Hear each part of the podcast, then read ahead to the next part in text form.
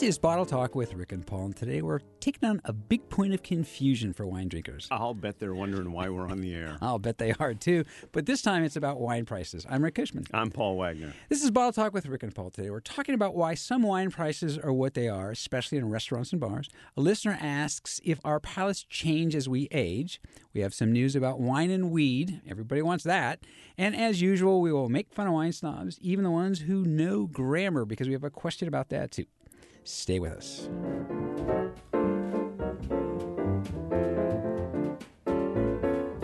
You're listening to Bottle Talk with Rick and Paul, and today we are talking about pricing. Yeah, we should charge more, Rick. For what? Well, for anything. I mean, it's a good basic principle. The more you charge, people will think you're more valuable. That is true. And in fact, we have talked about how when people have been told they have expensive wine, uh, they they like it more. They like it more, even if it's the same wine they just had, thinking it was less expensive that they liked less. Yes. So we should charge more. Maybe people would like us a little, but that's not what we're talking about today.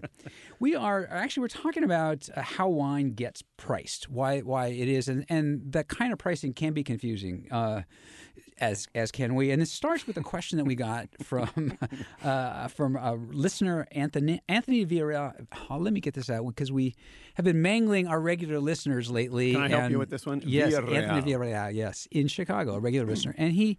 It's worth discussing. Um, so we're not going to charge him for this, by the way. Oh, uh, he's a regular listener. yeah, We're making right. a deal. Okay. I need to read his entire email because the first part is very important. I love the show, guys. You guys are super funny with a bit of information to boot. Boy, what are we doing wrong? Because usually we have no information at I know, really. Thank you, Anthony. we appreciate that. But actually, what he brings up is a better thing. So uh, he said, for the past couple of months, when I go out to dinner, I've stopped buying wine because it's kind of expensive. I remember Mm. you talking about restaurants having to cover their overhead for their staff members opening the bottle and storing the bottle and receiving the shipments. But should a bottle of name removed so we won't get sued Riesling ever cost 28 bucks? I know I can walk into a store and buy that same bottle for $9. Yet, what seems to be a reasonable markup on wine? Uh, most restaurants would say as much as they can get. Yeah, yeah. So this is a good question, and it helps explain both what to expect and um, and and why why you're getting gouged. You're not actually. It's, you're. It is. Well, you are. Yeah. I mean, you, well, you are getting gouged. You're getting gouged. Yes, but it is become the price to pay. You're getting gouged at a lot of things. You buy a beer at AT&T Park in San Francisco, you're getting You're gouged, getting and gouged. everybody's happy. Yeah. But let's let's run through this and explain this. And and and what Anthony was asking about some of the things that we had talked about in the past. So let's let's talk about first off really simple thing it's really hard to run a restaurant you know they tend to fail Right. and i you know Right. i've done Something some, like a third of all restaurants go out of business in the first year, and they don't go out of business because they're making money. actually the number is 25 to 27 percent i've There done some studies on these See things that? and but That's but why you're on the show. even worse it's nearly 60 percent in the first three years Yeah. And then after that, if they make it to five years, then they're like any other small business and the averages are. Right. But what that tells you is among the things that are really, really difficult for restaurants, and restaurant consultants will tell you, is pricing is almost your number one thing. Yep. It's just nailing that price to the right, to the right level. And Yep. margins are really slim on food. Right. And the Right. National Restaurant Remember that somebody's about that. buying a steak there at, at a fairly expensive price. You know, what are you buying? You're buying a, a T-bone at, at 12 bucks a pound or so. You're cooking it. You're putting it on a plate. You're putting some vegetables that you've cooked and all the rest, and you're putting it out there in the restaurant at $28. That's not paying the chef all that much money. Right. Well, those are the first guys that take it, actually. And then, the and then you yeah. got the dishwashers and all the rest. So restaurants don't make money on food, I guess is what we're saying. Yeah. So then the answer is okay. Then They have to make it up on they have to make it up on wine. and, and alcohol in general, and that's always been. I mean, that's like for It's a you know, grand tradition in the restaurant Yep. business. Now, not true in Europe, because in Europe, wine prices are way lower in restaurants. And the other thing, of course, is that in Europe, you don't leave a tip because the staff is paid. So their entire pricing structure in Europe is different, and that's why wine pricing is different as well. But in the U.S., most restaurants say wine is ultimately their profit center. Yeah, and and there's another reason too, and that is um, that they can't. I, some of the reasons why we're talking about the difference between pricing in stores and pricing in restaurants. Yep. Remember that stores can do a number of things. One, they have they need much less staff. Right. The, the distributors, Right. the people who bring the wine in, in essence, keep track of the inventory for them because they want to keep bringing in more of that same wine, so they Yep. know when they get low. Yep. They will even do some setup for them, although there's some legal issues about what exactly they Well, can do. and, and a good wine shop will have a wine expert on staff. A Right. lot of them will just have wine on the shelves. You go in and pick it out yourself. And then there's the, the also the issue where retail stores can make it up in volume. Restaurants don't expect a whole lot of people to buy six bottles of wine, Right. Except right. me, of course. Except you. Yeah, when Yeah. I, that's usually my usual. Yeah, one. and then you the- you are so brutal to the service staff. Well, that yeah, really there's, there's that too, but that six bottles, that's usually my. So I'm thinking I should get a discount, but um, yeah, you should get it. right. Actually, I think a lot of restaurants would be willing to give you the door. that's that is the discount that I get a lot. Yeah, it's um, so. Anthony, here's kind of how the pricing tends to work. Um, retail stores get tend to, and this is all tend to, it's always different, but the average is in essence a 50% markup. So a $10 wine to them means it'll sell on the shelves for 15 bucks. Right. Another way of looking at it is retail shops buy the wine for two thirds the price that they sell it. I thought a 50% markup was a good way to. Well, it is. So you, when you start to getting threes and the, they got fractions. I'm yeah, I'm you. going percentages. Percentages are easier you. to deal with because it's going to get a little more confusing. Um, so that's Well, no. The, the key point is they buy it at the same price a restaurant buys right, it. right, right, right, right. Retail shops and restaurants buy the wine at exactly the same price. Right. So, to your example, a bottle of wine that would sell in the retail wine shop at $15, they're buying at 10, the restaurant's buying at 10, and the restaurant is probably selling it at 30. Yeah, it's two to three times, and it usually depends on the on the price of the wine. But you're Mm-hmm. absolutely right. So for a restaurant, and and that's why they like by the bottle pricing. I mean, excuse me, by the glass pricing, because usually the way they figure your glass price is the cost to them. Right. So if you think about a glass of wine, it's going to be now we're using fractions again, two thirds of the cost of the Right. the bottle in the Well, store. let's take that $15 sounds like a bottle of wine. All right, we got to stop doing math here. They're though. buying it for 10 and each glass of that wine is being sold for 8 to 10 dollars. So Right. by the time they sell 5 glasses, they're making a nice little profit Right. on a by the glass wine. Right. And just so you know, most wineries are so happy to have restaurants put their wines on by the glass that they usually cut the price. Yeah. Oh, yeah, yeah. yeah. Um, and and it is actually uh, as you know, as you know, one of the things that I do is I work with restaurants. Sometimes they're bringing in their wine list, and and you know when I talk to the the distributors and the, Yep. the folks that bring it in, they always have a great offer if you'll put it by the glass. That's right. Because it's good. right. It's good PR for them. So, So, what do the restaurants say as a rationale for well, I buy this wine at ten dollars and the retail sh- shop sells it at fifteen, and I'm going to put it on the list at thirty-two. well, let me just say one addition to that, which will tick off Anthony even more, was that nine dollar reasoning. They're not going to put it on for eighteen because that looks too low.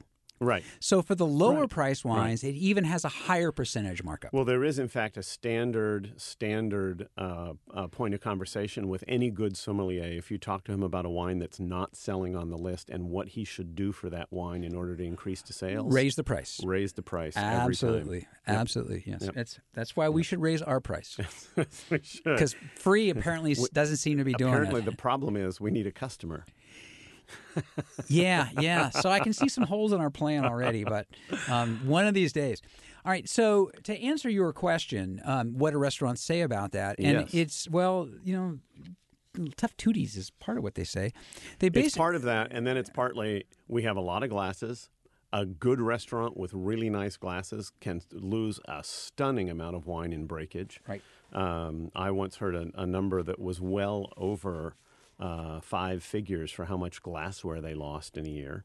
Um, they got to store this stuff. They got to serve it. They got to open it. They got to pay people to do all of that. All, but you and I both know, Rick, that opening a bottle of wine and pouring it into a glass doesn't isn't really actually well, hitting the glass can be difficult. Twenty-two dollars. Yeah. twenty-two dollars to do that. That's what I, I will. I will pay twenty dollars to make it into the glass. into the glass. That's just me. It's a, I That's got my own issues. I think you Yeah. got people right now who'd be willing to come over to your Yeah. house. They often pay me twenty two dollars not to come to their house. So, That's right. Yeah. Um, so that I mean, it is. It's true. It's all of those things. So to you know, in But in, the real the real answer is it's convention. It's and convention, They can do absolutely. it, and it's been a source of revenue for the restaurants for years. Now there are restaurants who have broken the mold, and some of them charge a relatively low markup. One sort of trend in restaurants that I really like is the restaurant that owns the wine shop next door, and they can then you can order any bottle out of the wine shop, and they mark it up a flat ten bucks or something. That's really fun. And one of the things those restaurants will tell you is they sell a lot more wine. Um, they, their average check price is higher because they're making wine available to the customer Yeah, and, price. and the restaurants that I hate the most, and there are some, some are in here not so far from our station, Uh-huh. where they have a, they have the wine shop next door, and in fact, the wide wide open wall in between the two of them, and they still charge you full corkage. wow. That is, doesn't seem right. There's a couple other things to know, by the way, if you're dealing with a wine list, is that often restaurants will jack up a little bit more uh, on the big names, names that they peep that people know because they know people will sell, that people will buy. Right. And Um, then you also have the restaurants who will not carry any wine that's available in a supermarket because people will make that price comparison in their heads. And so We have a question about that later. I want to get into that a bit more later. so that's why I'm cutting you off Okay, here. well, I'm Um, fine. Yeah, I didn't want to answer it. Well, you see, I should tell you what questions we have, but that's a but that's a huge point. They don't want you to know. You mean wait? you mean you peek in the mailbag before we do the show? I do. I do. I, I, you know what I do is I pour out all that volumes of mail. I pour it out on the ground. and I roll in it a little bit. I throw it up in the air and I say, "Look at the for- mail." how does that work for mail." email? Yes, it's a, no. I, I I roll in the computer. It's uh, complicated. That's exactly right. So there is that flip side on the well-known names. Often it's ones that sell well, Right. and you know what they are, especially in sort of the steakhouse wines. You know, Well, and the other thing you'll see is when you're in a restaurant that has a wide range of prices, the lower end wines will have a higher markup. By the time you're in the 100 to 150 to 200 dollars a bottle range, they won't be marking those up as much because man, if they marked those up, they would be astronomical. In the Right, meantime, right. they're still making their profit. If they buy a wine at 50 and sell it for 100, they're still making plenty of money whereas if they're buying a $9 wine, they don't want it, they don't want to sell it for 18. They want to sell it for 25 or 30 to get at least 15 or 20 bucks out of it. Yeah, that's, that's yeah, and that that'll work just fine. All right, and the final advice, Anthony, um, don't think too much about it. If you do, That's- it'll it'll just make your head hurt. I think the final advice is go to restaurants that have a sane corkage policy. yeah, but that's Bring the other half. special bottles of your own wine when you want to, and really encourage the restaurants who have sane wine pricing and tell them why you're eating there. You're Yeah. eating there because you really like their wine policy. There you go. Yeah. Uh, and if don't tell them that Rick and Paul told you to go there because No, 'cause they'll throw you out. They, they- they- yeah, that'll be the end of it. They'll say, "Wait," they'll say, "Rick, wh- wait, you mean Rick Cushman?" Right. Yeah.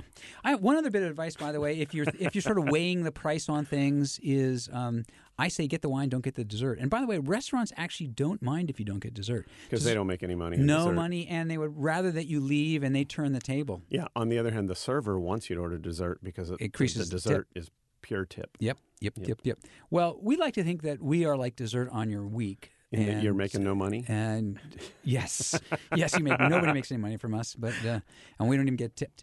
This is Bottle Talk with Rick and Paul. Next up, we will take some questions. Stay with us.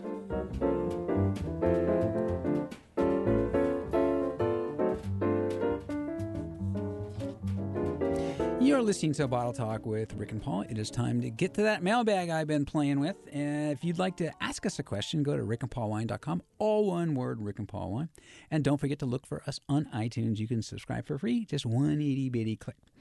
If you're new to, new to us and you want to know what we're doing, talking about restaurants and wine and all that kind of stuff, we eat, we eat out. We? We eat out. Yeah, yeah. we- We, we- eat in we- restaurants yeah, sometimes where they'll let us. Yeah, it's it's the, the list is dwindling. Um, Paul, uh, on the other hand, is a respected industry pro, or he was until he started doing the show. He answers questions on allexperts.com. He teaches at Napa Valley College, at the Culinary Institute of America, and around the world. And Rick is the wine commentator for Capital Public Radio and has written a couple of books, one of which was a New York Times bestseller on the world of wine, and uh, consults with wineries and restaurants and tells them how much they should mark up the wines on their list. Yeah, they never listen to me. All right, our first question comes from Bill Stevenson in Clipper Gap, which is in Northern California foothills. If, if folks don't know, he's also a regular listener, uh, and his email he. Uh, he called the show in his email, and let me quote, informative, educational, and thoroughly amusing. I'll bet he drinks a lot of wine. I, he probably listens to us after that. Yeah, he drinks a lot of wine. So, but, but Bill, so Bill actually has two questions he gets to ask because he's so nice to us. yeah, no kidding. Actually, they're good questions, so we would have answered them anyway. His first. Uh, my father is now 80. He used to drink good wines, but now drinks wine like bargain Shiraz that I find hard to choke down. Does the palate degrade with age like hearing and eyesight, etc.? what? You know, that's I fell for it.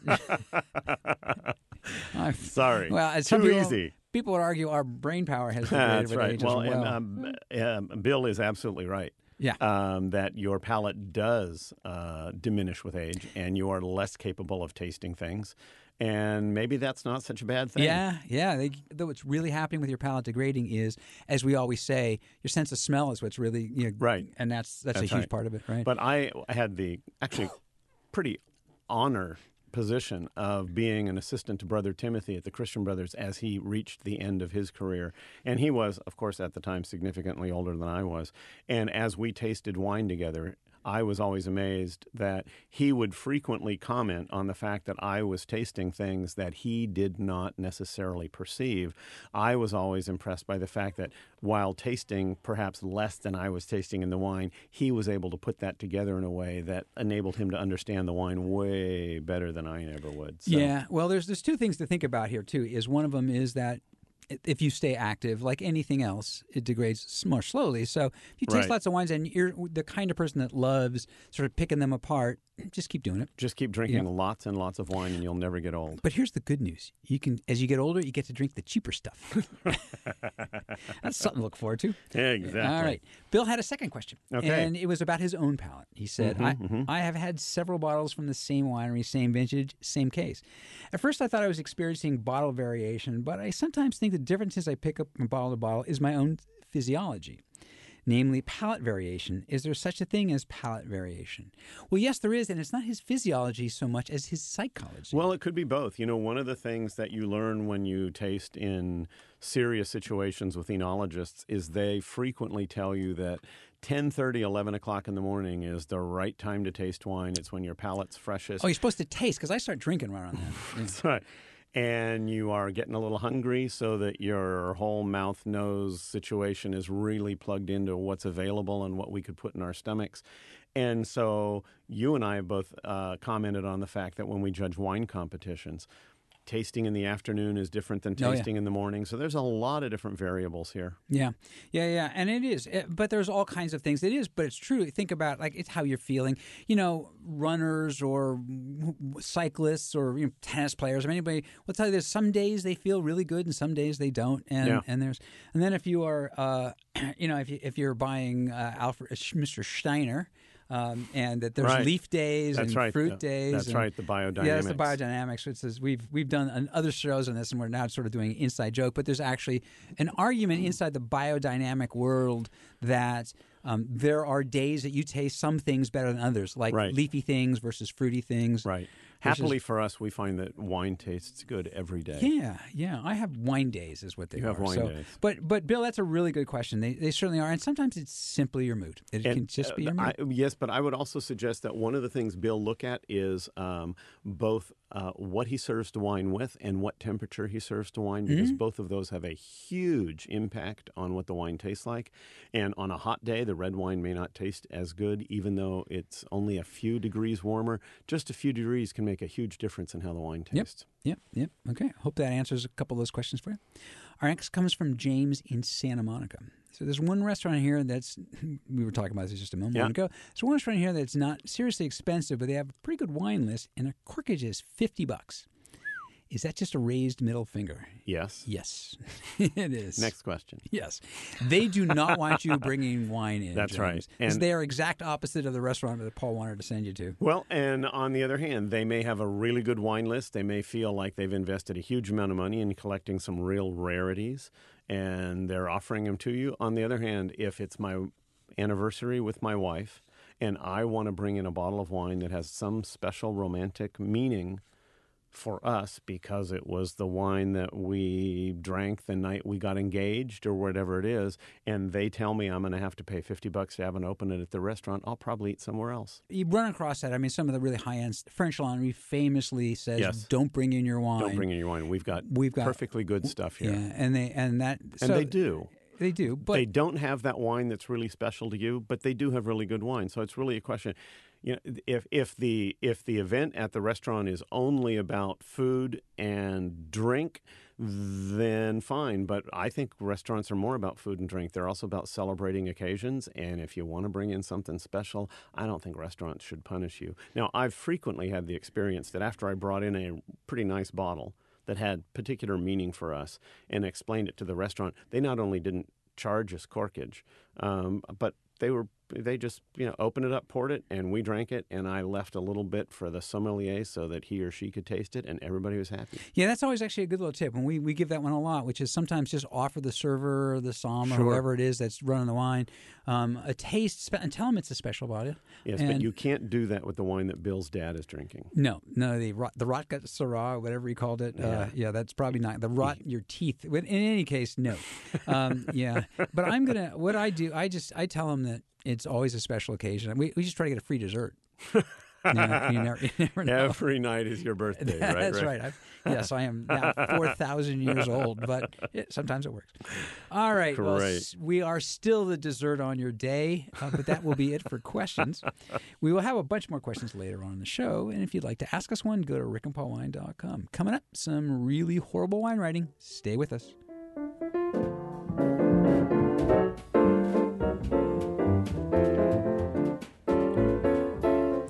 Listening to Bottle Talk with Rick and Paul.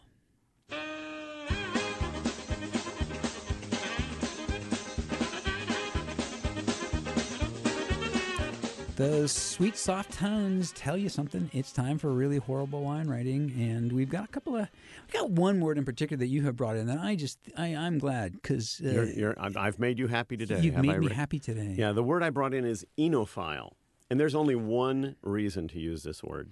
You're an idiot. No, You're mean. Uh, no, You're a and- and- snob. no, I'm not going to get there yet. Uh, those those are three good reasons. no, there are so many easier words that people would embrace. A wino, someone who loves wine, I like wino. a connoisseur, a collector. All of those could be, but enophile, which is a real sort of bastardization of ancient Greek to get there. The only reason you should use enophile is if you are leading into a story about people who love Pinot Noir, because the next transformation is going to be Pinophile. And that's a funny word. Is kind of a funny word. Yeah. So I'm all in favor of oh, you're, Pinophile. oh, you're saying this is the one acceptable version of it? Absolutely. Right. An enophile is a penophile without the P. Yeah. Okay. All right. Uh, yeah.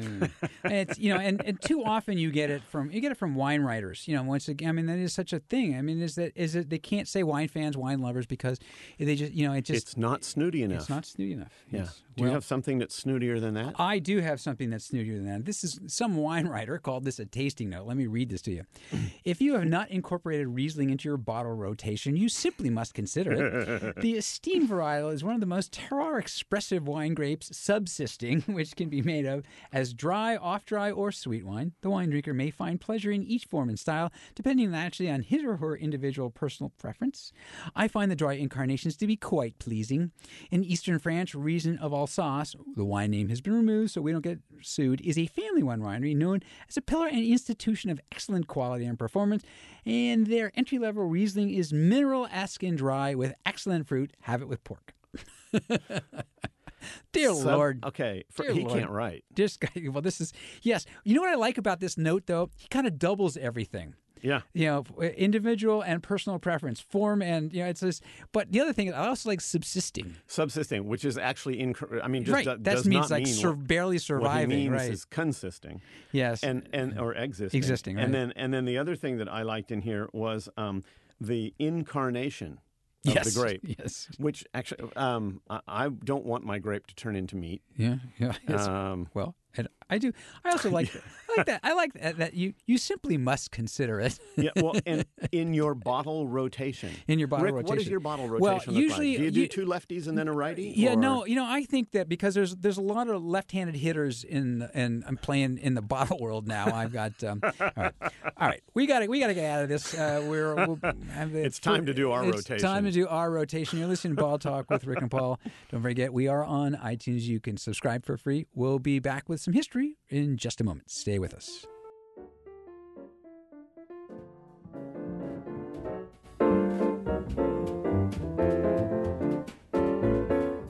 You're listening to Bottle Talk with Rick and Paul.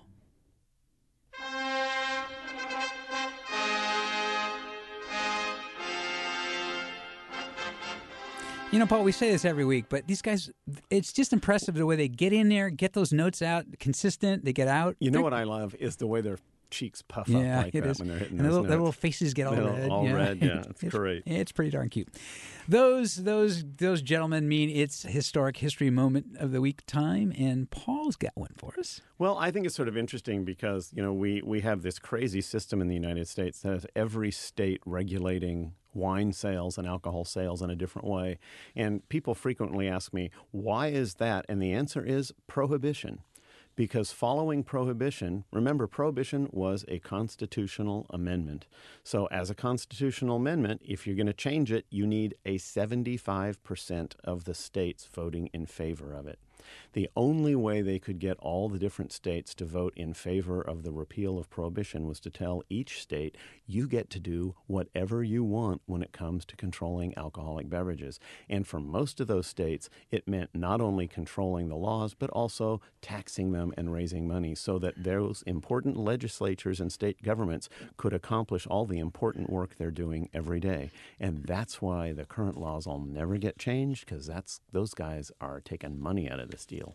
Yeah, and that uh, that goes a little another little ways towards answering uh, at least some of your question, Anthony, which is that the Why do restaurants do yeah, what they do and all the they're, rest? They're, yeah. they're, they're not getting anything back Yeah. from that. So, can you top my brief instruction in American democracy? Well, I'm going to go with uh, with uh, um, uh, historic history and, and our man Plato. However, Oh, going all the way back to the beginning. I don't I don't like to think of this as a competition.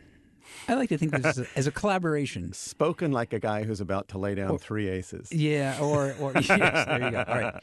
So I actually I do like this. So our, our because um, because frankly this this applies to you and I, Paul. Excellent. Paul Plato argued that the minimum drinking age should be 18. So, Okay, yeah, fair enough. And you know, as we've said in the past, you know, both the Greeks, the Romans, they all wine was a huge part. It was life. It was the, it, It was, their fluid. Yes, um, moderation in all things. Yes. So, and that's what he argued. He argued that then wine should be only drunk in moderation. Yes. But he said, when a man reaches 40, he may drink as much as he wants to cure the quote crabbiness of old age. Well, we wouldn't know anything about that, but that's a great plan. I don't know. It's ticking me off. Like, where's my wine? By the way, you know Who uh, was this yeah. Plato SOB Yeah, anyway? that guy. What does he know? Um, and actually, you know, moderation was was a big deal to to the uh, to Plato and his his folk. Oh, balance, equilibrium, Yeah. absolutely. Well, and he his theory was that. You know, it's why they had uh, like they served wine at symposia that Yes. we've talked about. That That's in the right. past was big. In theory, intellectual discussions where wine was served. They said they didn't get drunk. They said that. Oh, Yeah, honey, I only had a couple mix the- glasses. they did mix the wine with two parts water to one Right. part wine, so Well- it wasn't didn't have much of a kick. And and what he said was that citizens needed to learn moderation in the face of exposure to pleasure. So those symposium, among other things, were a way to test and train a person's character. He said, "quote Drinking, well, not quote, really its translation. Drinking wine stimulates the emotions, including the desires for pleasure of questionable moral worth." He said, "For anyone to reach healthy mindedness and their full potential, they have to struggle against, fight, and conquer their feelings of pleasure and desire." So, well, here's the thing, Paul. Since you and I are not really good on moderation, uh, we I are. was just thinking you've just taken an awful lot of the fun out of this show. I, I was just thinking we're both of us are pretty questionable of moral worth. All right. Or we haven't- we haven't gotten close to reaching our full potential. Speaking of potential, though, I want to shift gears here because we have a report from the uh, Wine Industry Financial Symposium. oh, good. A different kind of Yes, symposium. a this was study. I'll bet this this, was- is one of Rick's famous studies. well, not so much. This is um, this is actually just one of the guys who presented um, at the Okay, at the. so it's uh, his study. It's his study. And Okay. It's Jim Smith, Republic National Distributing Company in Colorado, and they're a big deal in Col- Colorado, in which is where this was. He says that legalized marijuana has had a kind of a strange impact. Besides, of course, the massive increase in sales of Doritos, which was, And was Oreos. as ex- suspect, right. expected. Yeah, we should do a grass and food pairing at some point on this show yeah. instead of our wine and food Yes, pairing. and we'll giggle the rest of it like we don't already. so what he said was there was a drop in wine sales after medical marijuana was legalized, um, and then there was another. This is the good part. After recreational use was legalized, it dropped a bit more, but then bounced back to actually gain to before any legalization so with the medical use, it actually dropped wine sales. Yes, but when it became legal, it went up. And his his theory is that he thinks that the legalization of marijuana brought in uh, what he calls it tourists. I'm going to call it party types. oh, I thought it was just that people needed something to drink with their Doritos and Oreos. Yeah, it could be, but it, it says it's a migration of, of, the state by young people and the increase of, of young people in tourism there. Hmm. So, and he said he said after only a year, taxes from recreational weed uh, are more than from all alcoholic beverages combined. Well, that builds nicely on the comment I made in the history segment and tells us now that, yeah. that every state's going to be looking at that and saying, wait, there's more money. Well, that's exactly right. There's that's, more money we can. That's certainly get. the discussion here in California. I also liked, and this is the classic distributor, and distributors, like everybody, they've got to, their own territory to protect. So of yes, course that's do. what they do. And he says, you know, right now there's there's uh, I think it's four states and, and District of Columbia allow uh, recreational marijuana, um, and another 12 are considering. California's in that mix. Yes. Um, so he says, and now he's talking like a wine guy. He says, marijuana is direct to consumer, which means that distributors aren't in the way. People who you can just produce buy, it, when you want it, you buy it. Right, right. He says that distributors, wine and spirits wholesalers, are looking closest closely at the quote cannabis sector. and he says he says that the middle tier, which is what they call distributors, the middleman, as yeah, it were. but they are as the middleman, right? Yeah, will provide a level playing field as was intended for immediate post-prohibition alcohol sales. Excellent. So, so, now that you guys are cutting into our profits, we'd like to be distributors for yes, marijuana. so we too. can cut into the profits there and take some more. Excellent. Which means that restaurants are going to have to really increase the price of the of marijuana. Their, well, uh, what would you call that? If it's corkage, what would you call it? Smokage? It would, yeah, or rollage, or weedage. I think. yes, yes, yes, or yes. All right. Well, this is garbage, so I'm gonna I'm gonna keep this. Uh, we are, you're listening to Bottle Talk with Rick and Paul. We are going to go back to our mailbag. And by the way, once again, if you'd like to ask us a question, and we will give you credit or not if you prefer, many do, uh, go to rickandpaulwine.com, all one word, Rick and Paul Wine. And don't forget, we are on iTunes. All right, this one comes from Henry in American Canyon. Okay. It says, What are Super Tuscans?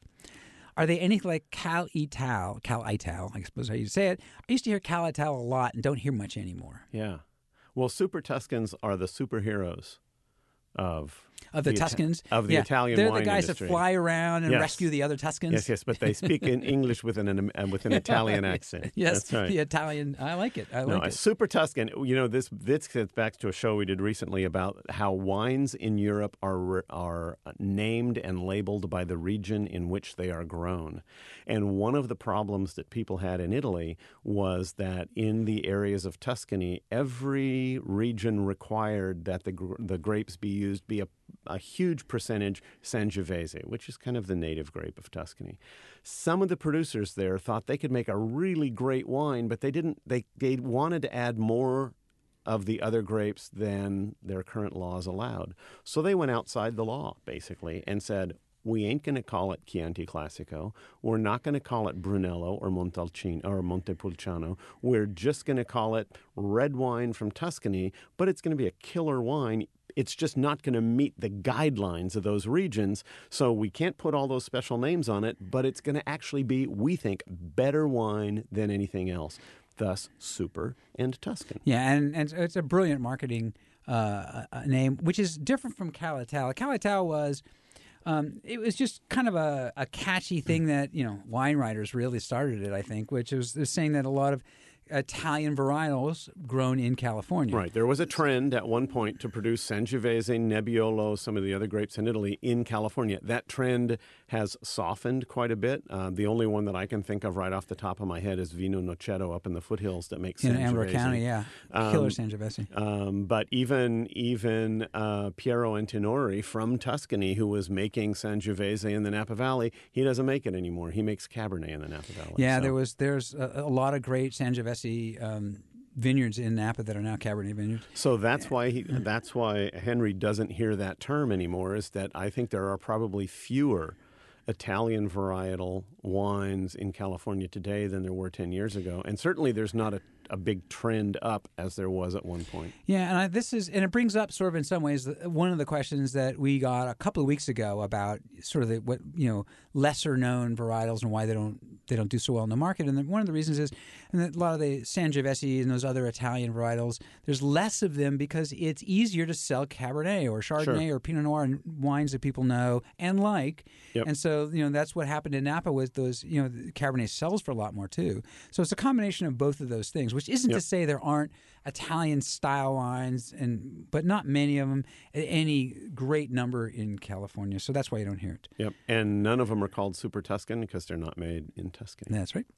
All right, this this one is from Jane in Sacramento. This is to answer your question about uh, why we don't, or she asked the question about. She says, "Why can't I find wines in stores that are the same wines that I found in a restaurant that I really like?" Ah.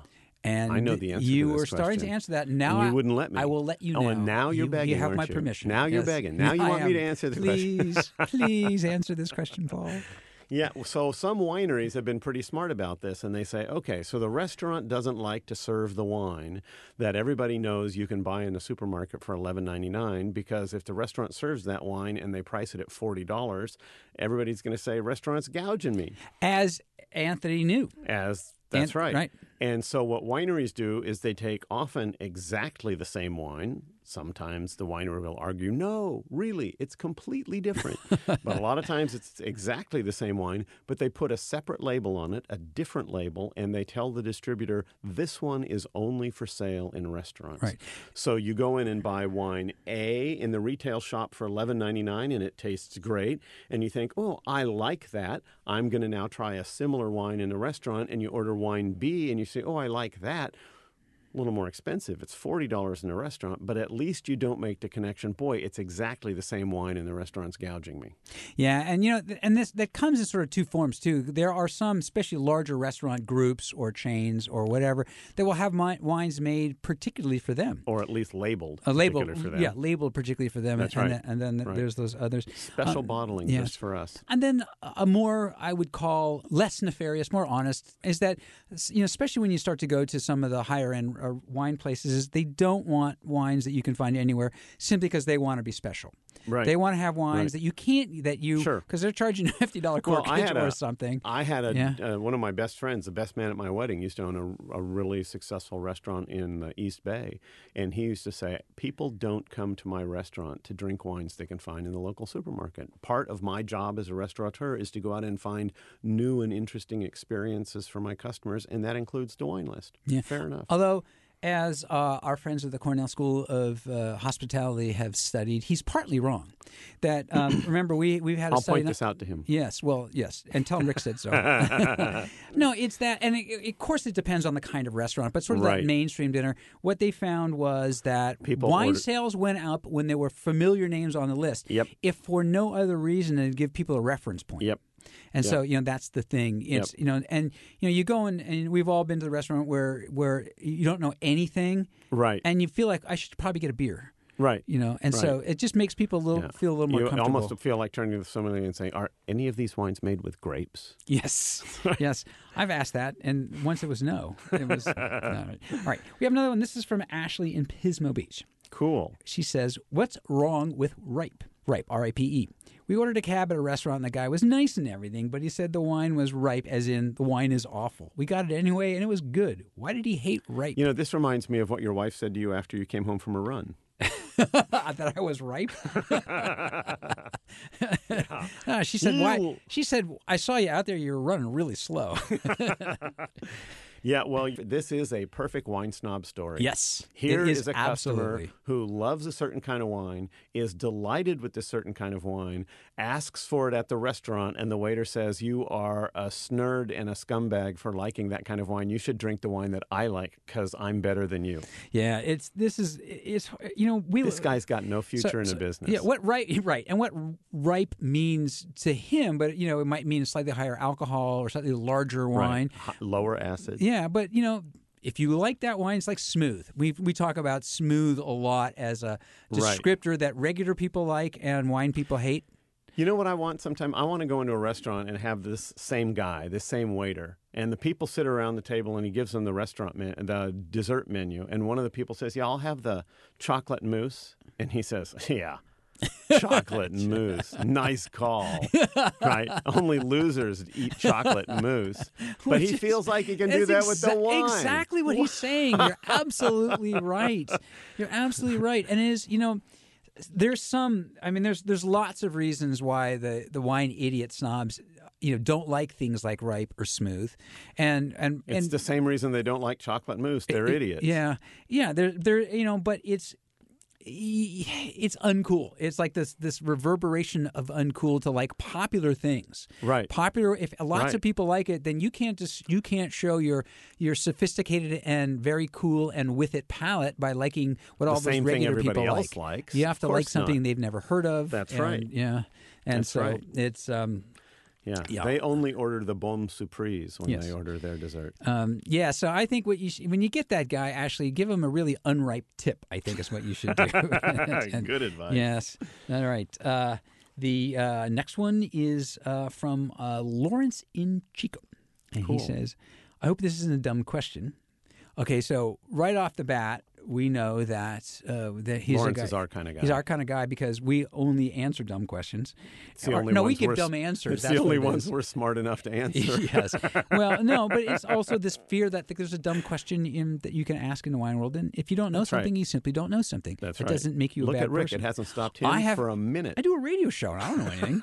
All right. Anyway, what he says is, "What's a vertical?" My friend was going to uh, going to a vertical of some wine. I don't want to ask. I didn't want to ask him what it was. Okay, vertical is simply when you taste the wines and the bottles are all standing upright.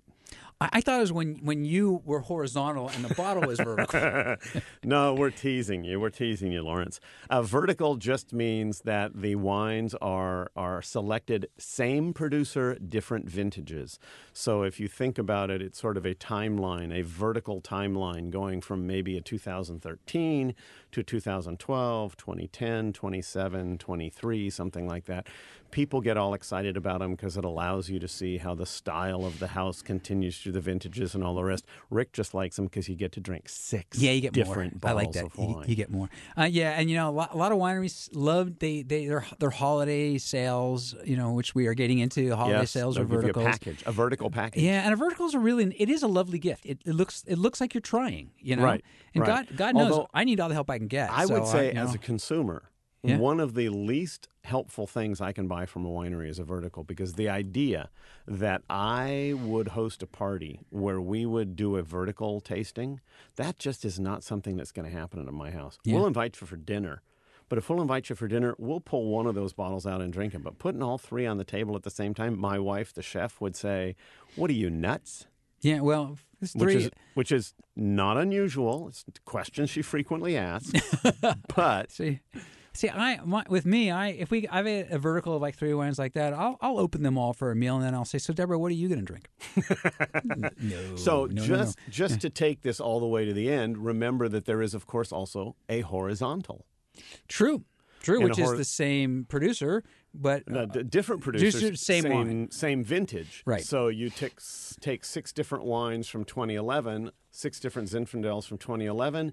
That's a horizontal. and a lot of times it'll, it'll be like it might be the same vineyard from if it's Could the same producer or something like that. They're, Yeah. they're trying to do something fancy. Yeah, yeah. Eh, The one yeah. thing, I just want to go back to the vertical. One other thing for folks who do like that, and you know, if you arrange. If you have a bunch of friends over and you're going to do that, which is the best way to do it, you know, come over to taste the wines. Yeah, if you're opening six bottles Yeah. of wine, I would hope that you're going to At have least some one other friend. At least one other Yeah. No, I'm saying if you're gonna do that, if you're gonna do it, but taste, go, um, go. Don't. Most people tend to go uh, new to old. Yes, they think we'll start with the fresh stuff and then we'll get into the really expensive old stuff. Right, but you need to go old to new Old to because the flavors are going to be more subtle on the on the older wines. That's right. And the big guys will overpower them. That's right. Right, and it's so a little bit like boxing with. Um, with um, let's think of um, Uh, I- don't I- know. I have Think no idea where this joke is going. Dempsey. Yeah. After you've boxed with Muhammad Ali. No, no. You want to do Dempsey first because by the time you get to Ali, yeah, he's going to pack a punch. Yeah, I'm not getting in a ring with either one of those guys, and Dempsey's dead, and I'm Yeah, still well, not. Yeah. Oh well, fair enough. Yeah, all right. Well, we've got we've got about five minutes left, so I think it might be just about time to move along and get to our food pairing because I want to talk about our food pairing. Okay. All right, so we are zipping up the mailbag and moving on. If you'd like to ask us a question about wine or anything, go to rickandpaulwine.com, uh, dot com, all one word. And don't forget, we're on iTunes. Food and wine pairing coming right up.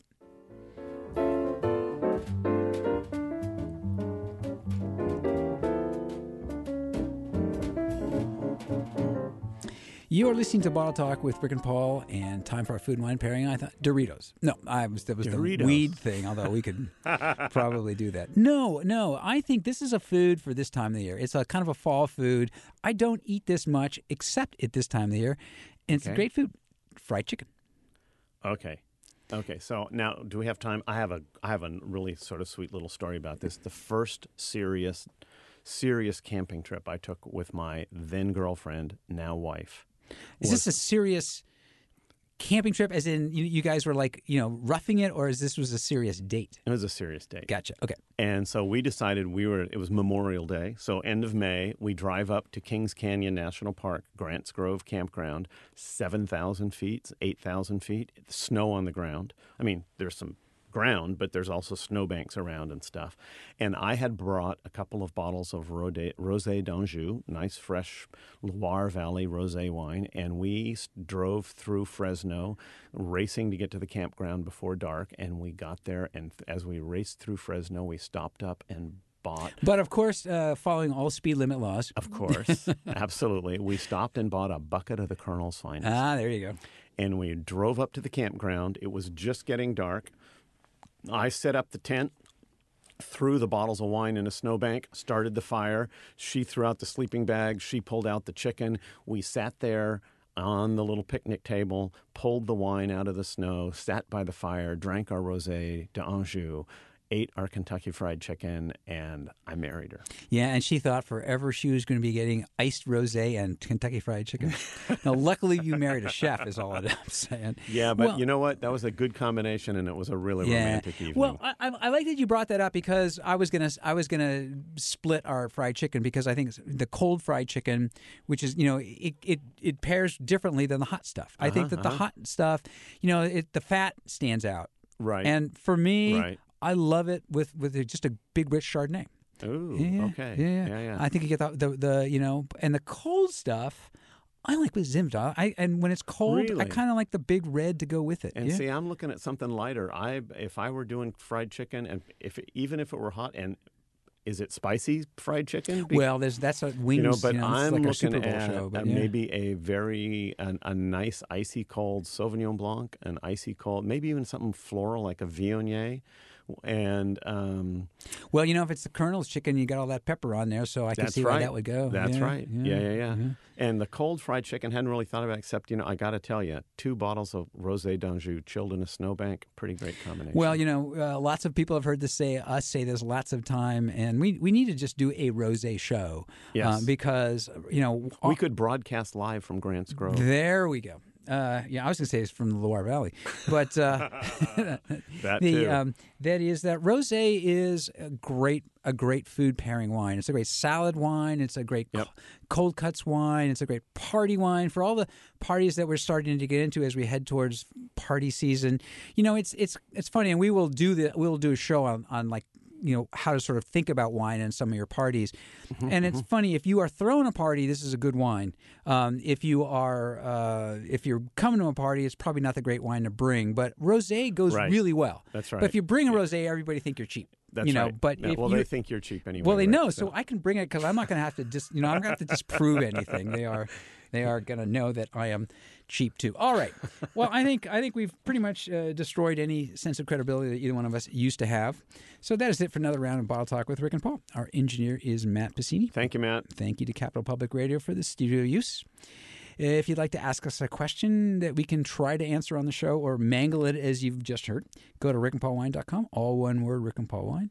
Don't forget to look for us on iTunes and some of the other uh, uh, podcast apps, and you can subscribe for free anywhere you go. If you learned anything today, we hope it's this wine prices are worth it if they're worth it to you. It's kind of like us.